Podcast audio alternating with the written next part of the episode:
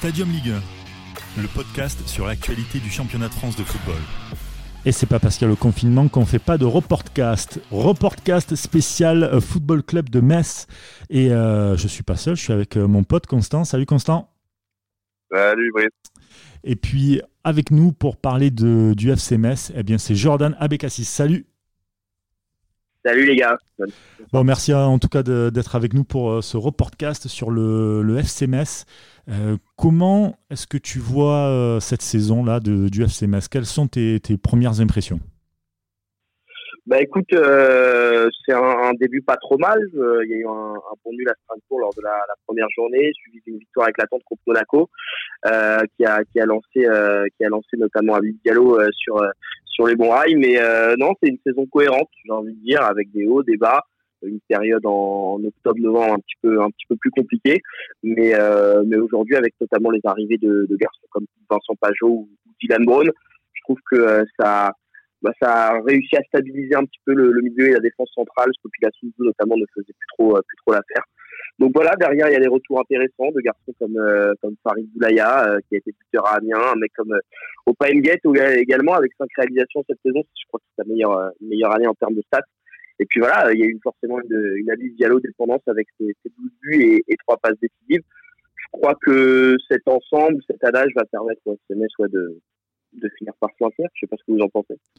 Ben, on espère qu'ils ne vont pas faire le yo-yo parce qu'ils sont un peu réputés pour ça. Mais oui, comme tu disais, l'apport offensif qu'ils ont leur permet quand même de rester dans le bon wagon pour éviter la relégation en tout cas. Ouais, moi je suis assez d'accord. Que globalement, il commence quand même à y avoir un gros écart entre, en tout cas, la 19e place et le FC Metz. Par rapport à la dynamique que Metz avait, il y avait 2 victoires juste avant que ça s'arrête. Est-ce que tu considères que cette presse forcée, c'est une bonne ou une mauvaise nouvelle pour le FC Metz ?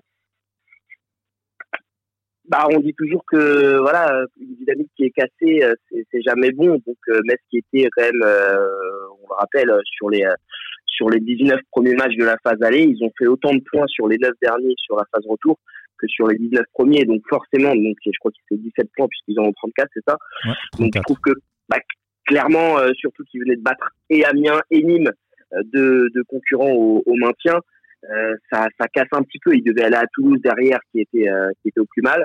Ouais, ça aurait permis de... Voilà. Voilà. Mais non, ouais, c'est pas forcément une bonne chose, mais j'ai envie de dire que c'est une bonne chose pour personne. Et puis au vu de la situation, de toute façon, il n'y avait pas de possibilité de faire autrement. Donc voilà, le FC Metz va devoir faire avec.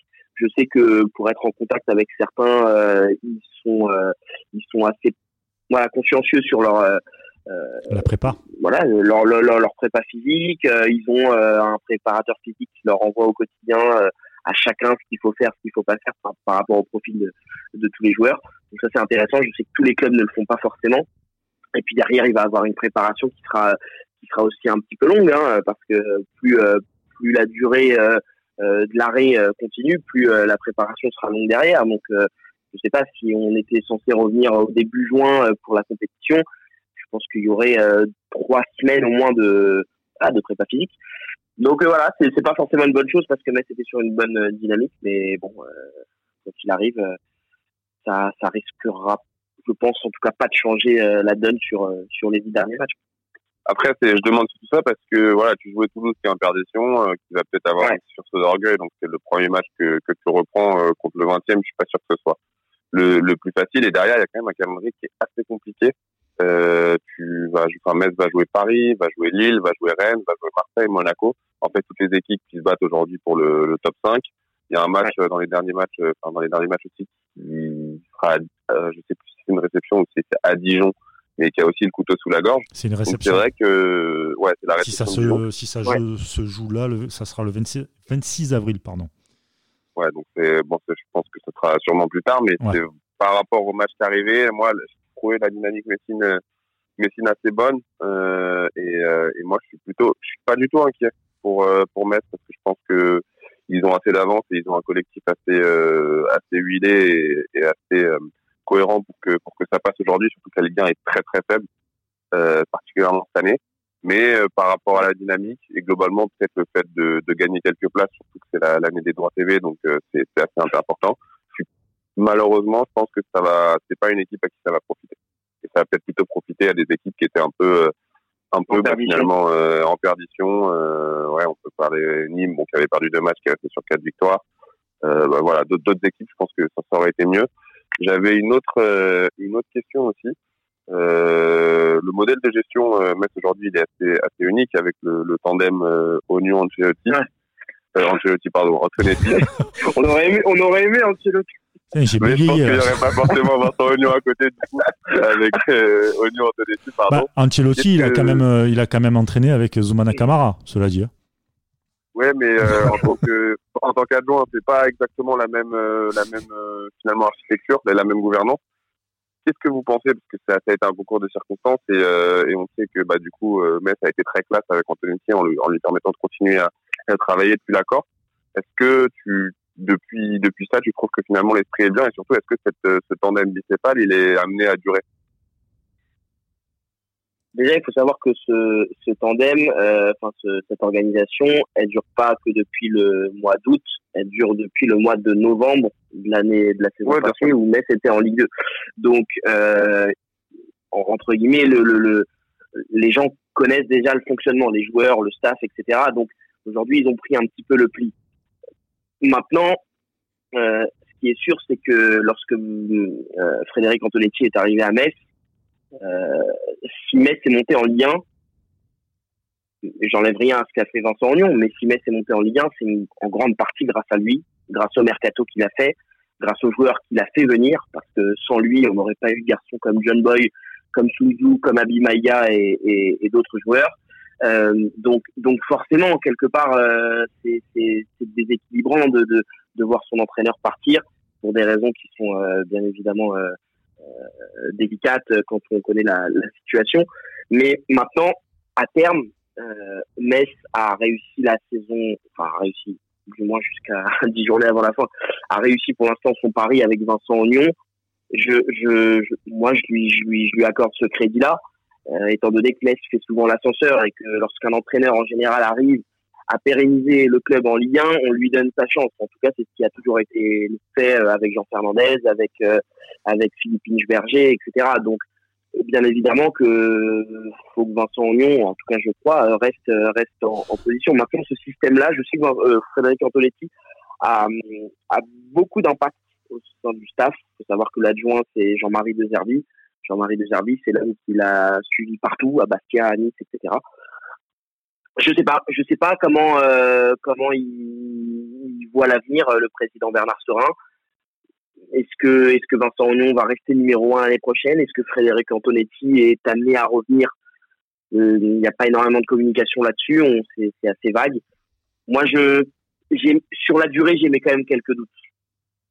Ça te paraîtrait une option finalement que si on lui souhaite, si jamais l'épouse de Antonetti allait mieux, qu'il revienne à son poste, parce que moi la dernière finalement jurisprudence que j'ai en tête, même si c'était retiré complètement, c'est ce qui s'est passé sur la sélection espagnole. On a vu comment le retour s'est passé. Seulement. Ouais. Après tout ce qu'a fait Antonetti à Metz. Je dirais pas été parfait, mais en tout cas, il a révolutionné un petit peu le club, ne serait-ce que dans le jeu, dans l'état d'esprit, dans le professionnalisme. Voilà, ça a engendré aussi pas mal de changements. Il y a eu le centre d'entraînement qui va voir le jour. C'est un vrai bijou. Je vous invite vraiment à y aller un jour. Il a été inspiré de celui d'Arsenal pour vous dire un petit peu. Le stade se refait une beauté, avec une nouvelle tribune, les angles fermés, une couverture comme au Bayern Munich. Donc il y a vraiment une nouvelle ère qui se crée à Metz, et moi je l'associe forcément à celle de Frédéric Antonetti. Donc moi j'aimerais qu'il revienne, parce que c'est un vrai homme d'expérience, quelqu'un qui fait progresser les joueurs, et ça c'est des garçons comme Boulaya ou Opa Nguette le l'ont dit en face à face, voilà ça. Donc clairement oui, ça serait bien qu'il revienne. Maintenant, faut pas enlever tout le crédit à Vincent Hognon qui a fait le boulot et pour l'instant très bien. Si tu je pense qu'un modèle avec vraiment deux entraîneurs, c'est-à-dire un entraîneur et un co-entraîneur, passé un petit peu l'année dernière à Saint-Etienne notamment, c'était envisageable. Je pense que si Frédéric Antonetti revient, Vincent Hognon devrait faire un petit pas de recul. Enfin, ça me semblerait logique. Il était son adjoint lorsque Antonetti est arrivé. Je pense qu'il reprendrait cette place d'adjoint, d'autant que voilà, il n'était pas forcément programmé tout de suite Vincent Hognon pour être numéro 1. La force des choses a fait que voilà, mais il avait deux adjoints avec qui ça marchait, donc De Zerbi et Hognon. Maintenant, on verra. C'est quelque chose de voilà, c'est difficile à quantifier et à savoir en amont parce qu'on n'a pas d'informations claires et précises par rapport à ça. Ça peut aussi lui donner des idées à Hognon de faire un peu comme Passy, c'est-à-dire de dire bon, j'ai touché du doigt, maintenant c'est ce que je veux faire, je veux diriger, être le numéro 1, donc j'ai plus envie d'être numéro 2, c'est lui ou moi, et puis tant le FC Metz va dire écoutez, merci, au revoir, et puis ça sera Antonetti. C'est pas impossible ça. C'est possible, c'est une des possibilités. Vous savez, je pense que le plus important aujourd'hui, c'est que Metz ne fasse plus l'ascenseur. Ouais. Voilà. Parce que c'est usant à force de monter en Ligue 1 et de redescendre en Ligue 2, de se stabiliser aussi financièrement, et ça passe forcément par un maintien en Ligue 1 et une pérennité dans les ligues du football français, que ce soit Antonetti ou Hognon. Mais avant tout, c'est l'aspect et l'esprit club qui importe. Donc à voir sur les prochains mois.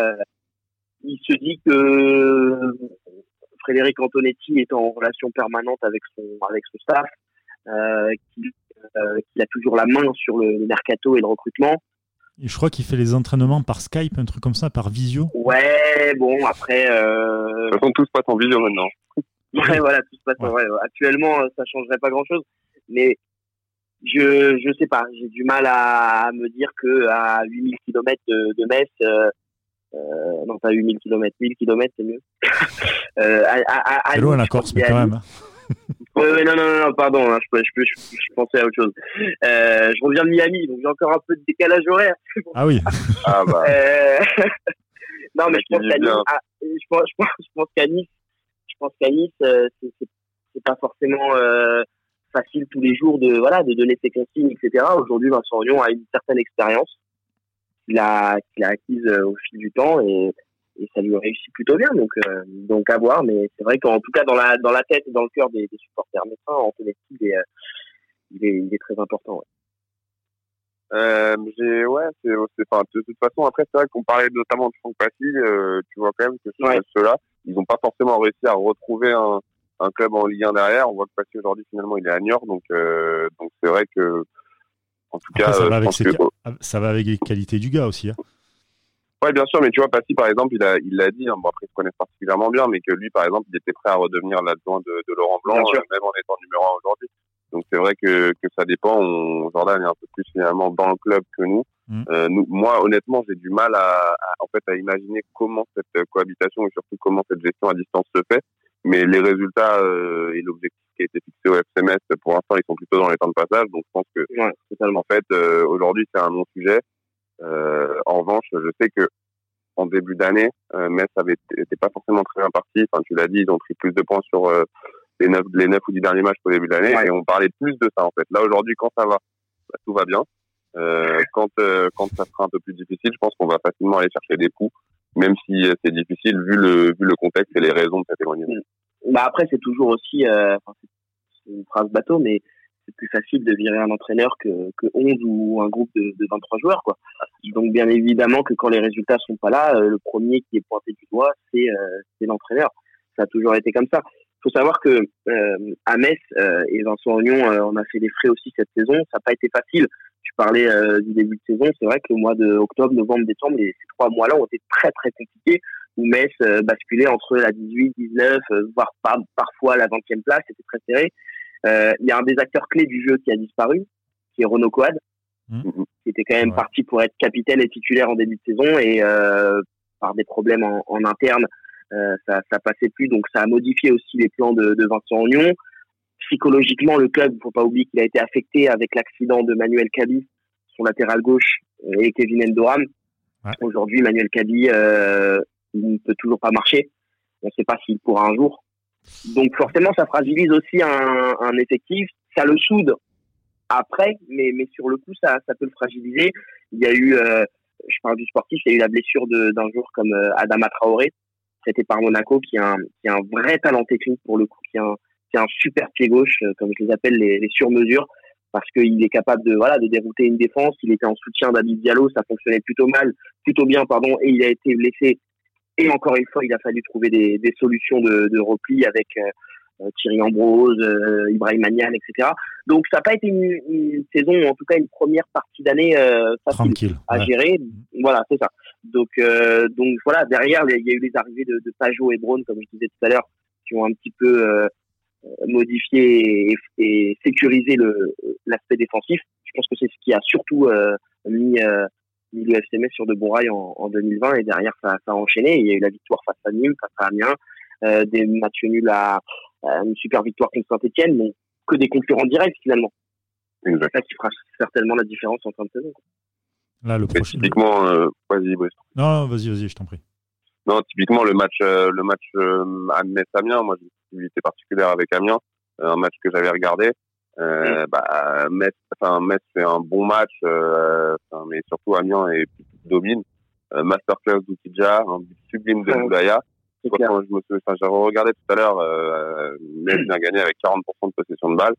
Et là, tu vois que finalement, les dynamiques, tu sais qu'il va monter, qu'il va rester et qu'il va descendre à la fin de l'année, malheureusement. Mais après, Constant, moi je trouve que, alors sur ce match-là, c'était peut-être pas une évidence, mais c'est une équipe justement un peu comme Dijon, un peu comme Amiens, qui joue, qui tente de jouer en tout cas, et qui joue les coups à fond, de produire du jeu. Voilà, je trouve qu'il...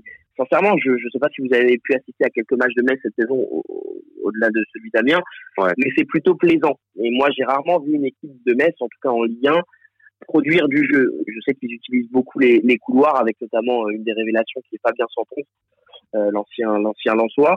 Et je trouve que voilà, il y a un dépassement de fonction, des zones, on essaie de trouver des décalages, etc. C'est pas inintéressant pour un club qui joue le maintien, qui est 16, 7e, 15e, de produire du jeu. Je pense au match d'Amiens, tu parlais d'Amiens, le match d'Amiens contre le Paris Saint-Germain. Bon, s'il n'y a pas ces sautes de concentration, etc., ils doivent le remporter et haut la main. Donc Dijon aussi fait du beau jeu. Voilà, je trouve que les équipes qui jouent le maintien jouent pas petit bras, défendent pas à 10, mettent pas le mur de Mourinho, et ça c'est plutôt c'est peut-être ça aussi où on dit cette année c'est vachement serré, etc., mais c'est parce que les équipes d'en bas ne sont pas tellement distancées par celles d'en haut, à part peut-être les 3-4 premiers.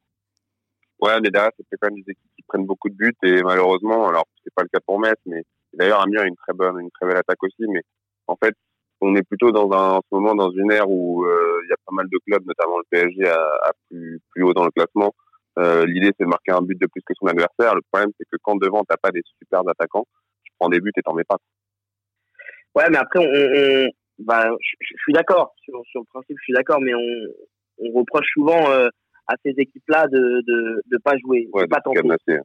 Voilà, et là on peut pas cette année, c'est pas vrai, tu vois. Dijon, moi je les ai faits au début de saison, je les ai vus jouer, etc. Je les ai même commentés.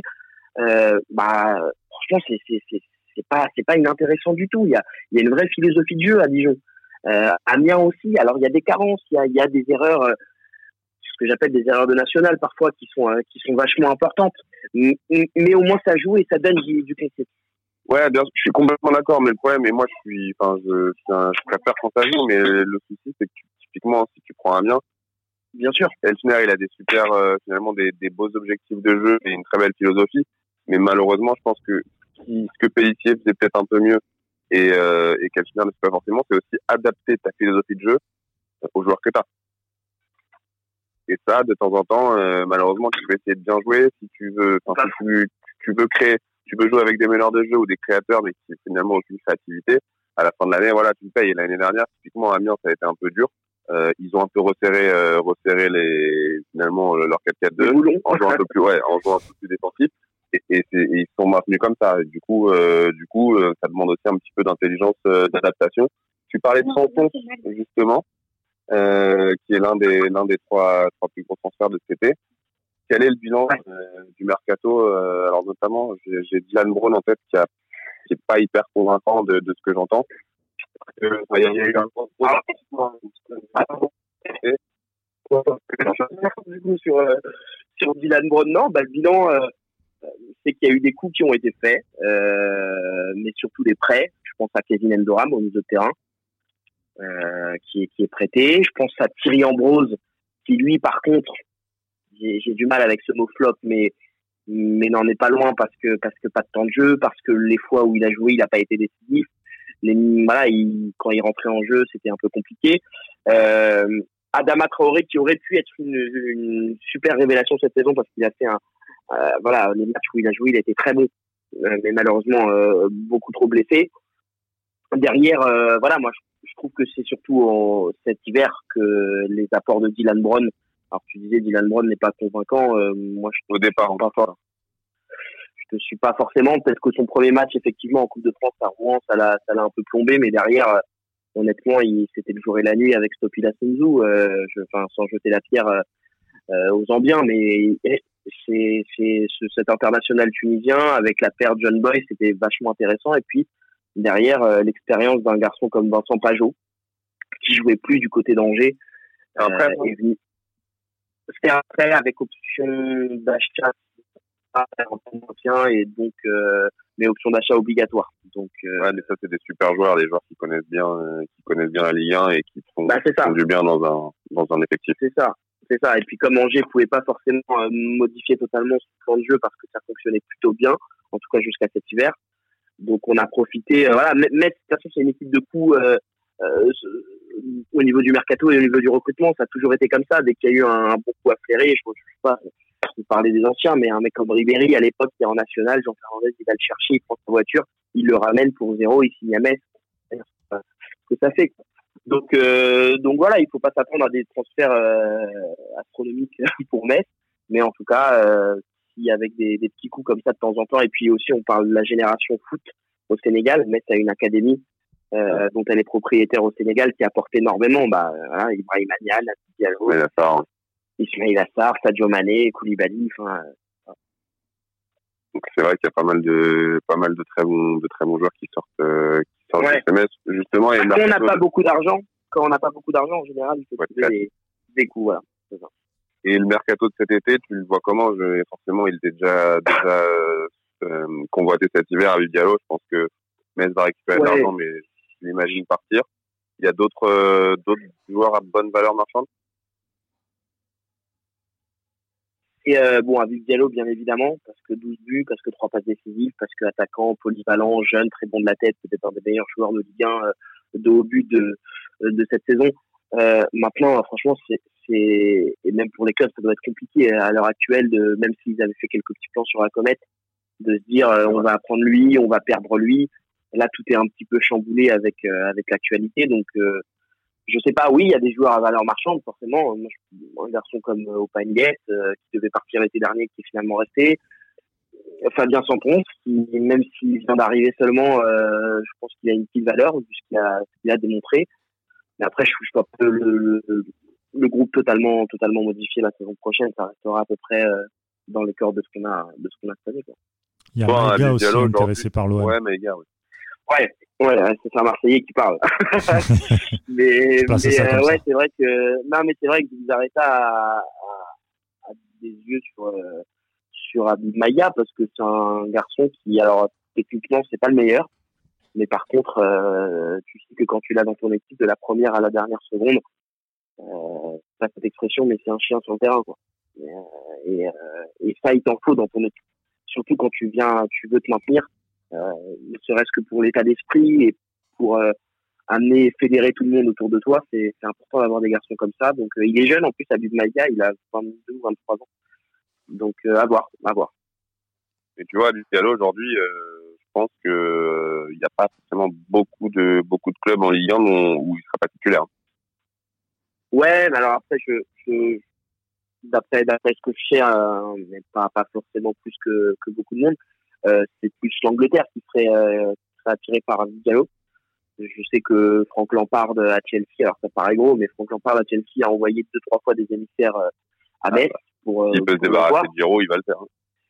C'est ça. Non, mais après en joueur de complément, quoi. Il peut rentrer un quart d'heure avant la fin contre Norwich, contre Sunderland. Bon, ouais, après, le problème, c'est que Batshuayi, j'espère. On en a plein hein, des joueurs comme ça qui vont et qui partent dans des clubs pro et qui finalement jouent pas. Si c'est pour rentrer diminuer contre Norwich, je pense à Djilo Bodji par exemple. Autant peut-être aller dans un club un peu moins huppé, et jouer quoi. Enfin, surtout il a 25 ans de mémoire. C'est pas le moment d'aller même s'il prend un gros contrat, son gros contrat il peut le prendre dans un club où il va jouer et peut-être même se forger un peu à la première ligue avant de tirer le banc et de nous faire une soirée en. Ouais. Mais en tout cas voilà. Moi, en tout cas, j'étais lui.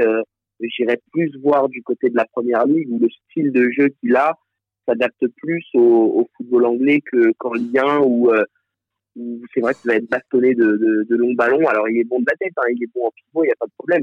Mais je pense qu'il s'éclatera plus sur le terrain de première ligue. Je ne sais pas combien ça vaut aujourd'hui un Abdou Diallo, mais pour moi, par rapport à ce qu'il y a à Lyon, par rapport à ce qu'il y a à Marseille, c'est les clubs qui doivent ou même Monaco s'y baigner d'air part, c'est une éventualité. Pour moi, c'est des clubs. Ouais, même s'il a plus de profil de Slimani. Mais oui, je pense que tu veux dire. Bah, tu vois, de là de ce que tu dis, de ce que tu dis, tu vois, il y a que Monaco qui pourrait rivaliser, je pense, sur le salaire ou Paris, mais des clubs comme Marseille, Lyon, etc. Par rapport à des clubs anglais, je suis pas sûr qu'ils peuvent rivaliser.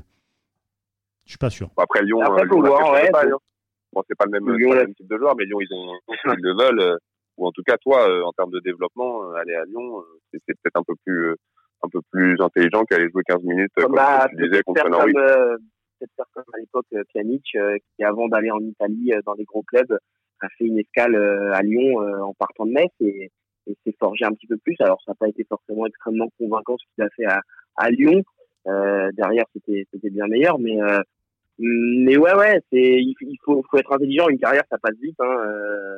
Les joueurs le savent très bien. Donc aujourd'hui, on a un joueur comme Ismaïla Sarr, qui par exemple est parti du Stade Rennais au bout d'une saison, je crois. C'est sûr, hein, si je ne me trompe pas.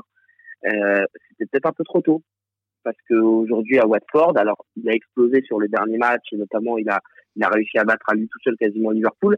Mais ce qu'il fait avec Watford, qui est dernier de première ligue, où il n'a pas forcément été mis en avant, etc., ça lui a enlevé un peu de valeur marchande. Donc faut faire attention. Des carrières, ça se fait très intelligemment.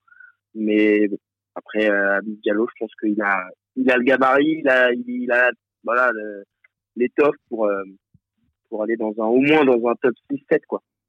Et là, si on revient sur le FC Metz à la fin de saison, tu les vois à quelle place ? Actuellement, ils sont 15e, avec 34 points. 34 points, ouais, exactement.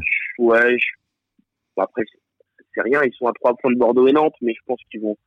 Ouais, ça devrait bouger entre la 16 et la. Allez, je vais donner une petite fourchette, entre la 14 et la 16, je me mouille. Voilà, actuellement, 15e, c'est parfait. Ouais, ça bouge pas. Sachant qu'ils ont un calendrier compliqué. J'ai plus peur pour Saint-Etienne, honnêtement. Ah. Qui est 17e, qui a 3 points seulement de la place de barragiste devant Nîmes, avec les petits problèmes en interne, les queues, etc. J'ai peur que ça finisse un peu en autre boudin cette saison, surtout qu'ils ont la finale de la Coupe de France à jouer, Saint-Etienne, où ils vont puiser aussi beaucoup d'énergie par rapport à ça. J'ai peur que ça les plombe un petit peu en fin de saison, faudra surveiller. Très bien, très bien. Le calendrier de Metz, c'est quand même, on en parlait en début d'émission, ouais, est quand même chaud. Déplacement à Paris, on reçoit Lille, déplacement à Rennes, réception de Dijon, déplacement à Monaco, réception de Nice. On va à Marseille. Déplacement à Marseille, et je crois que tu finis par Angers à domicile. C'est ça. Angers Metz qui reçoit Angers, c'est mieux que l'inverse, cela dit. Oui, ouais, c'est Angers ça. À domicile est. Oui, après le calendrier, il n'est pas simple du tout, hein, je suis d'accord, mais je pense qu'en ayant battu les concurrents directs, ça leur laisse un petit matelas, et surtout psychologiquement, ça leur permet d'être d'être plus à l'aise quand ils vont affronter Lille, Rennes, Monaco. Mais après voilà, une série de 3 défaites peut aussi les replonger rapidement dans le dans le wagon des 3, donc il faudra faire attention. Très bien. Constant, tu as une question encore ? Je crois qu'on l'entend plus. Ah ben je crois qu'on l'entend plus du tout, hein, qu'il est pas carrément parti. Voilà, c'est un peu les aléas parce que voilà, situation exceptionnelle avec le confinement, on fait des podcasts un peu à droite gauche et des fois voilà ça ne capte pas. Bon Jordan, merci beaucoup en tout cas pour ce podcast. Avec grand plaisir.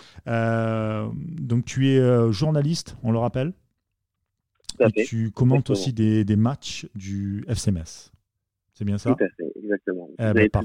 Parfait.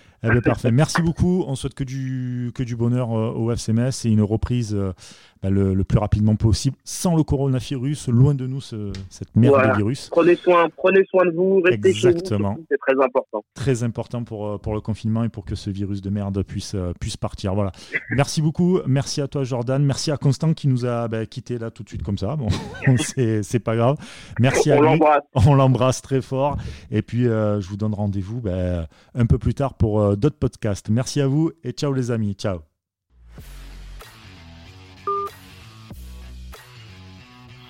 C'était Stadium Ligue 1, un podcast produit par Sport Content en partenariat avec Urban Soccer.